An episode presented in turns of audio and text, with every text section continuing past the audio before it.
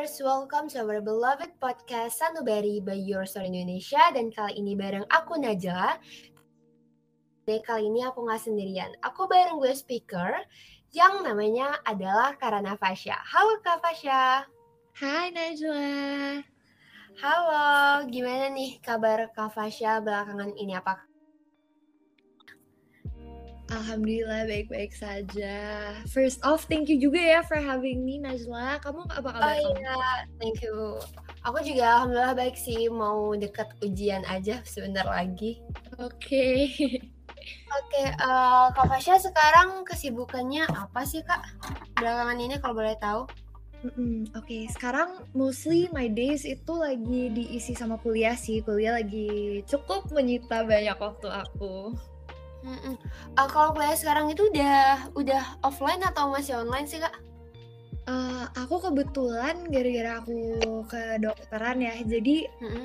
emang ada offline-nya gitu kayak buat um, keterampilan gitu, buat kelas keterampilan, oh, kayak kelas praktikum gitu. Oh iya, berarti harus jaga kesehatan banget nih kak supaya tetap sehat, bugar di pandemi seperti ini. Oh, betul. Oh berarti kakak sekarang kuliah dong tadi ya kan? uh, berarti udah dari zaman zaman SD mungkin SMP SMA berarti udah ketemu berbagai macam tipe-tipe circle pertemanan dong kak. Mungkin ada yang bagus ada yang kurang bagus dan juga ya nggak bagus gitu mungkin. Udah kali ya kak Benar, benar banget. Menurut aku juga aku um, dari yang tadinya aku SD sampai SMP itu international school, terus abis itu aku SMA-nya SMA negeri, terus sekarang kuliah juga kuliah di uh, eh, UI di negeri. Itu menurut aku banyak banget sih kayak perbedaan-perbedaan circle-nya, perbedaan-perbedaan cara pertemanannya, dan tentunya kayak kata kamu tadi pasti banget ada yang positif, ada yang negatif, ada yang membawa dampak positif, ada yang membawa dampak negatif. Wah, oke. Okay. Banyak berarti dulu Kakak uh, eh, SD SMP-nya di internasional dan SMA-nya di negeri berarti ya, Kak? Benar-benar. Uh, selama di sana ada nggak sih circle kakak yang ngerasa wah ini circle kebawa dampak negatif banget nih bagi kehidupan kakak ada nggak? Menurut aku pribadi aku sih nggak pernah ngerasain yang kayak circle di mana mereka cuman ngasih aku dampak yang buruk, dampak yang negatif doang. Karena menurut aku di setiap circle kan pasti uh, berbeda-beda nih orang-orangnya, dinamika pertemanannya juga pasti beda-beda. Jadi um, pinter-pinternya kita juga untuk nyari pertemanan yang uh, bisa um, apa ya ngasih dampak ya udah yang diambil tuh dampak baiknya aja tapi nggak memungki nggak terpungkiri juga ya pasti ada aja nih yang ngasih dampak negatif cuman menurut aku aku nggak pernah sih yang kayak bener-bener ada um, pertemanan circle atau peer yang dampak negatif doang karena menurut aku dari awal juga kita harus selektif juga ya Najla milih iya, iya teman. Iya benar-benar. Oke, nah oke okay, flowers dan ya itu kita udah nyinggung banget nih ya kak tentang yang namanya pertemanan dan di episode kali ini kita bakalan ngebahas yang namanya peer pressure. Nah peer pressure ini juga kayak dikatakan adanya tekanan atau adanya suatu keharusan di mana kita harus melakukan hal yang sama seperti anggota kelompok yang lainnya dan tekanan ini dilakukan seseorang itu agar disukai dan juga disenangi oleh kelompok pertemanan tersebut. Nah, uh, aku mau nanya nih sama Kak Fasya sendiri kalau di SMP, SD dan SMA tadi kan udah mungkin antara internasional dan di negeri beda banget tentu ya kak. Benar-benar. Oke, okay. uh, eh, kalau menurut kakak paling berasa peer pressure itu di antara SD, SMP, SMP, SMA itu di mana sih kak? Dan uh, seberapa dampaknya di kehidupan kakak? Oke, okay.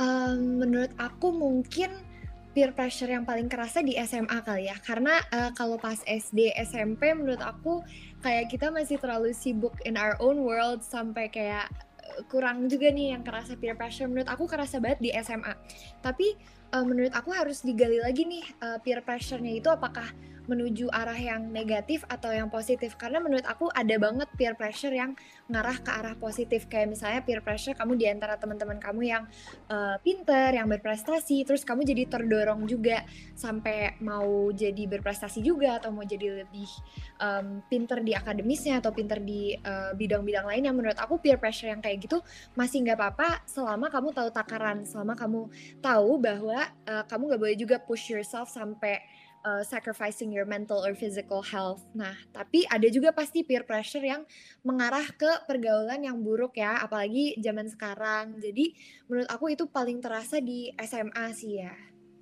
Oke, aku juga pernah sih, tapi ini waktu SD sih kak, kayak hmm. aku pernah ngerasa aku ada di kondisi peer pressure ini dan juga hmm. aku ngerasain sih ada dampak positifnya, terus ada juga nih dampak negatifnya. Jadi waktu SD itu aku orangnya tuh tengah-tengah middle-middle antara aku hmm. suka bicara di depan umum sama hmm. enggak gitu. Jadi hmm. aku kenalan dengan satu teman aku dan dia merupakan orang yang sangat pandai dan bicara di depan umum baik dia jadi MC atau dia lomba debat or something itu dia memang bidang dia banget dan pada akhirnya setelah aku berteman dengan dia aku masuk ke circle pertemanan dia dan akhirnya aku jadi termotivasi dan adanya tekanan yang positif di situ aku merasa hmm. aku juga harus bisa untuk berbicara di depan umum dan ternyata itu menjadi sebuah hobi yang sampai sekarang masih aku gali dan ya aku ngeliat di situ ternyata peer pressure ini juga ada dampak positif dan dampak negatifnya itu ketika kita melakukan sesuatu yang sebenarnya kita nggak sukai tapi harus kita lakukan agar diterima gitu. Oke, okay.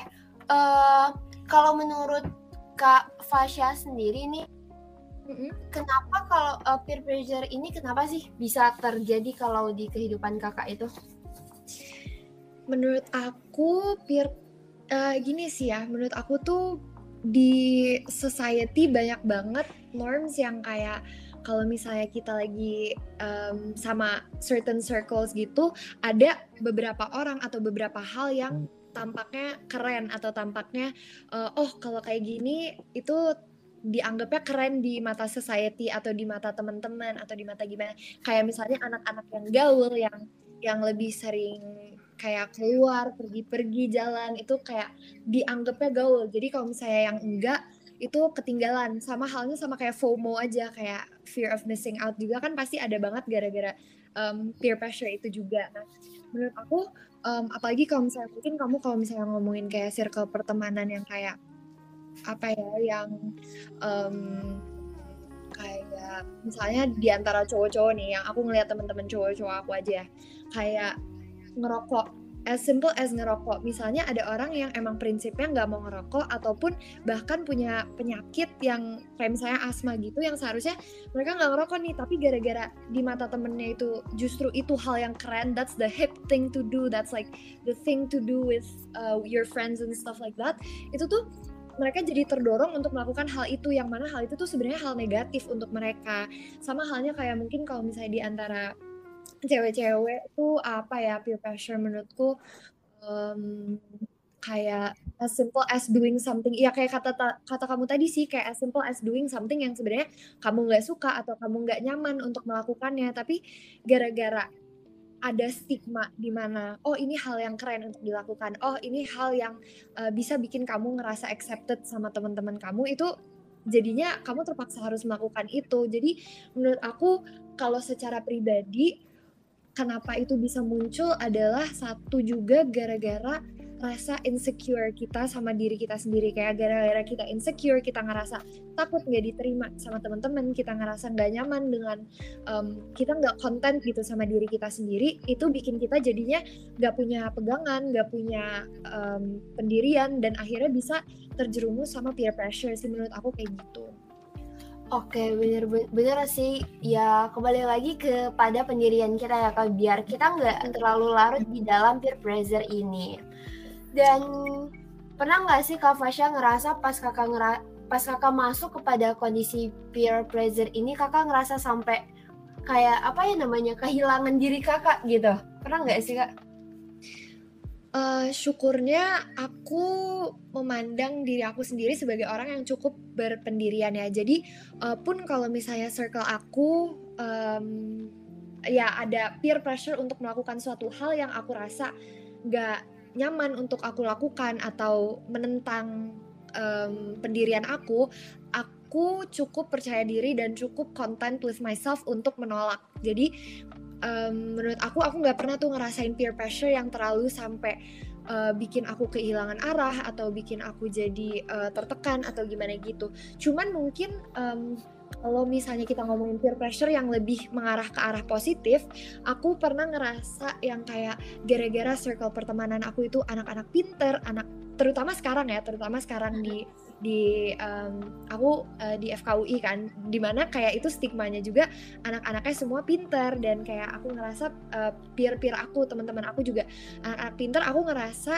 uh, lebih ke arah aku pressured untuk bisa keep up tapi aku jadinya kayak um, memikir memikir apa ya kayak memandang diri aku tuh jadi kayak aduh I'm not worth it nih uh, aku aku nggak sepintar teman aku yang A, aku nggak sebanyak prestasi teman aku yang B, aku malah jadi mandang diri aku lebih rendah padahal sebenarnya hal yang patut dilakukan di situ adalah evaluate untuk apa yang aku bisa lakukan, apa strength aku dan perkuatlah di situ. Menurut aku um, kalau misalnya sampai kehilangan arah, sampai aku jadi ngelakuin hal-hal yang aku nggak mau itu nggak pernah sih. Cuman mungkin pernah sampai jadinya kayak feeling down about myself, ngerasa aku kurang and stuff like that. Jadi ngerasa insecure aja karena peer pressure yang cukup kuat untuk um, hal-hal yang positif kayak akademis dan lain sebagainya. Cuman menurut aku selama itu membangunnya peer pressure-nya uh, ya baik-baik aja sih nggak apa-apa juga. Yang penting itu jangan sampai get yourself down because of it dan tahu nih aku udah dapat peer pressure kayak gini, oke okay, berarti aku harus apa?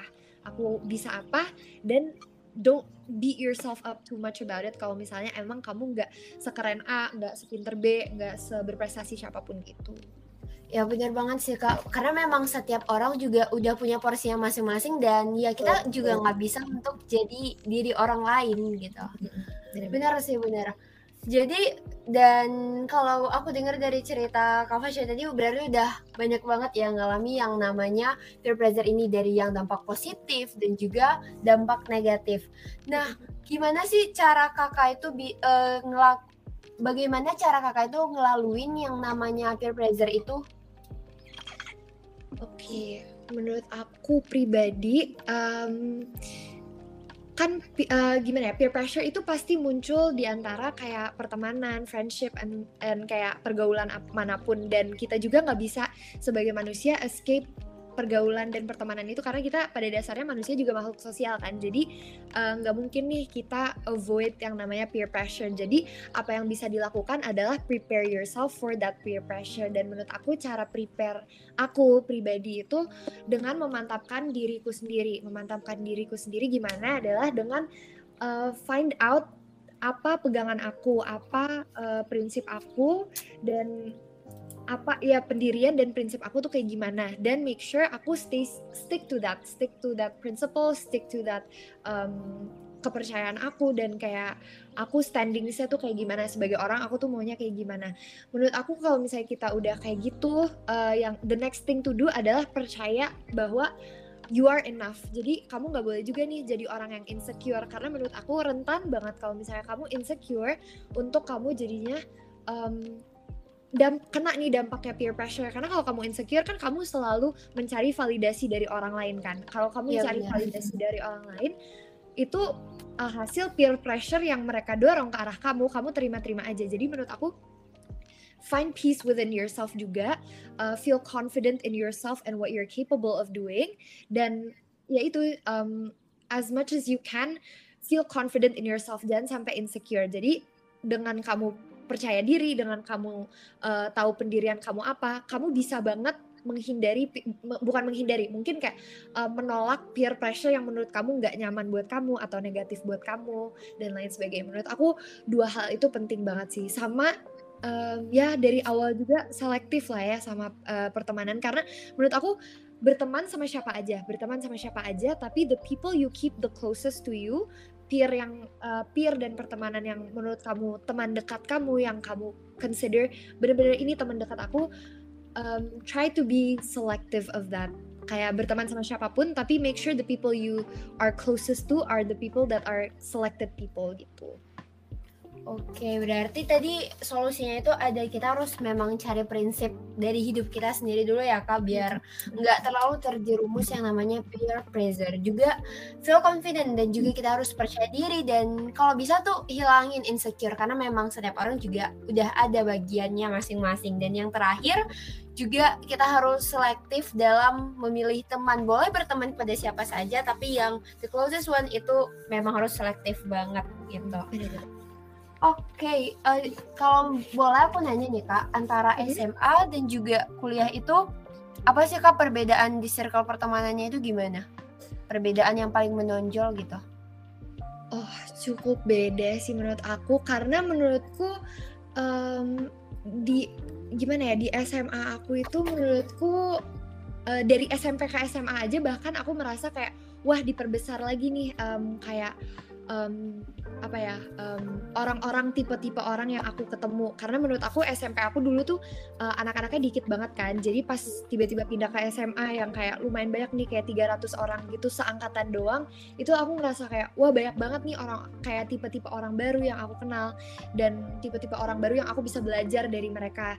Nah tapi menurut aku bahkan lebih beda lagi pas aku kuliah. Karena um, simpelnya adalah menurutku di SMA tuh kita masih yang apa ya masih yang di bawah naungan orang tua banget dan kayak masih apa ya masih finding finding yourself tapi with the guidance of orang-orang terdekat kayak orang-orang dewasa yang terdekat. Apalagi terutama menurutku di SMA tuh guru-guru masih menuntun banget kan. As iya, opposed ya, to kalau misalnya di kuliah menurut aku kita udah mulai lepas dari orang tua terutama kalau misalnya uh, kita ngerasain uh, anak-anak yang ngerasa merantau ya udah lepas dari orang tua dan uh, dosen pun datang buat ngajar doang kan bukan untuk nuntun kita hidup uh, berhidup se sebagai manusia tuh kayak gimana sifat kita tuh nggak ada yang kayak guru BK gitu ya di kuliah.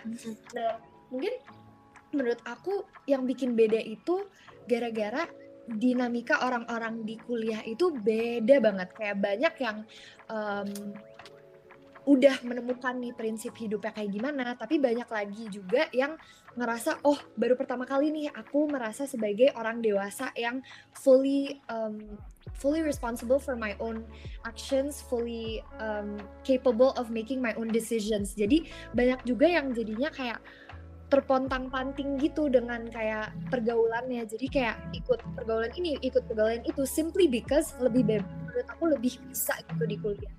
Nah, jadi menurut aku yang berbeda di kuliah sama SMA itu lebih uh, lebih bervariasi lagi orang-orang di kuliah. Karena menurut aku yang bikin variasinya itu adalah banyak banget orang-orang yang apa ya ibaratnya baru pertama kali nakal gitu. Dan kayak menurut aku itu ini sih lebih kerasa banget di kuliah yang kayak anak-anaknya tuh bener-bener gimana ya um, terlalu terlalu larut dalam hal-hal duniawi gitu. Jadi menurut aku kuliah cukup mengagetkan sih dengan in that term. Oke, aku juga kayaknya harus mempersiapkan diri untuk kuliah iya, dan mental kamu, mental. Kamu kelas berapa? Aku sekarang kelas 10 sih kak, baru. Oke, iya kayak gitu sih. Nggak sebenarnya uh, menurut aku nggak nggak banyak nggak nggak sejauh itu perbedaannya dari SMA uh, terutama gara-gara kuliah apalagi dari orang-orang dari berbagai macam tempat berbeda kan ya bahkan ada yang ya, dari ya. Jadi cara bersosialisasinya pun pasti beda-beda dan kamu harus bisa juga tuh adjust sama itu. As opposed to kalau SMA kan pasti region-region kamu itu kamu juga kan kayak region-region hmm. itu juga gitu orang-orang. Gitu sih. Oke, oke, oke. Bagus, bagus banget. Bagus banget sih Kak. Kayak aku jadi jadi tahu gimana sih nanti caranya ngadepin circle pertemanan yang ada di kuliah yang memang bervariasi banget kan dari berbagai daerah mungkin bahkan ada dari luar negeri kali ya kak betul betul benar-benar ada ada oke nah udah banyak banget nih Kak yang kita bahas dari tadi ada apa itu pressure, kita sharing-sharing pengalaman juga solusi-solusi cara kita ngadapin peer pressure. Nah dari Kak Fasya sendiri ada nggak sih pesan untuk para flowers yang sekarang itu ada di kondisi peer pressure ini? Oke, untuk para flowers ya tadi. Ya, benar-benar. Oke, untuk para flowers, um, jangan jangan terlalu sedih, jangan terlalu patah hati kalau misalnya kalian ngerasa uh, peer pressure atau kalian ngerasa FOMO gitu sama circle pertemanan kalian. Just focus on yourself dan focus on what's good for you, for your mental health, untuk uh, kesehatan fisik kalian juga. Pokoknya um, pasti paham banget semua orang pasti paham bahwa kayak pengen ngerasa di accept sama teman-teman pengen ngerasa di welcome sama teman-teman. Tapi jangan sampai to the point di mana kamu um, sacrificing yourself. Apa pun dari diri kamu jangan sampai di sacrifice untuk validasi orang lain. Jadi temukanlah validasi dari dalam diri kamu sendiri. Therefore kalau misalnya kamu udah accept yourself, udah accept yourself dan udah menemukan validasi within yourself, kamu nggak bakal sedesperate itu untuk uh, mencari validasi dari luar dan akhirnya uh, terkena dampak peer pressure. Pokoknya uh, itu menurutku penting. Sama kedua, kalau misalnya kamu ngerasa teman-teman kamu itu memberikan peer pressure yang ke arah negatif dan bahkan gak ada ke arah positif, coba kamu pelan-pelan explore uh, circle lain kamu coba nggak usah di, gak usah ditinggalin juga circle yang itu kayak ya udah berteman aja dengan semua orang kayak kata aku bilang tapi find other circles yang bisa bikin kamu lebih nyaman dan memberikan kamu dampak lebih positif dan jadikanlah circle yang itu jadi circle yang dekat sama kamu gitu. Menurutku kedua itu penting sih. Oke iya bener banget sih. Nah jadi kesimpulan dari yang udah kita bincang-bincangkan tadi ya peer pressure itu adalah suatu tekanan yang terjadi ketika uh, maksudnya itu peer pressure peer pressure itu merupakan uh, sebuah tekanan dari circle pertemanan atau dari orang-orang sekitar yang kita lakuin itu agar merasa disukai dan juga disenangi oleh kelompok pertemanan tersebut. Lalu juga peer pressure ini ada dampak positif dan juga dampak negatif. Seperti yang udah dikasih tahu sama Kak Fasya tadi bahwa ada beberapa solusi agar kita dapat terhindar atau dapat menjauhi yang namanya peer pressure ini. Nah, yang pertama itu uh, tentunya kita cari prinsip juga self confident, juga hilangkan rasa insecure itu dan kalau bisa selektif dalam pertemanan. Boleh berteman dengan siapa saja, tetapi untuk masuk ke dalam hidup kita lebih dalam mungkin harus lebih selektif lagi gitu ya kak. Bener, bener banget. Oke deh. Oh ya kepada Kak Fasya, thank you banget udah bersedia jadi narasumber di Sanubari ini. Semoga ke depannya kakak sukses selalu untuk kuliahnya. Amin, Amin. thank you. Kesehatan juga di masa pandemi seperti ini. Oh, kamu juga ya. Thank you so much for the team from Your Story Indonesia juga udah ngundang aku. Thank you Najla for having me. Kamu juga jaga-jaga kesehatan ya. We're still in the middle of the pandemic, jadi jaga-jaga kesehatan. Terima kasih Kak. Alright, you're welcome. Makasih juga. Iya, bye. Bye.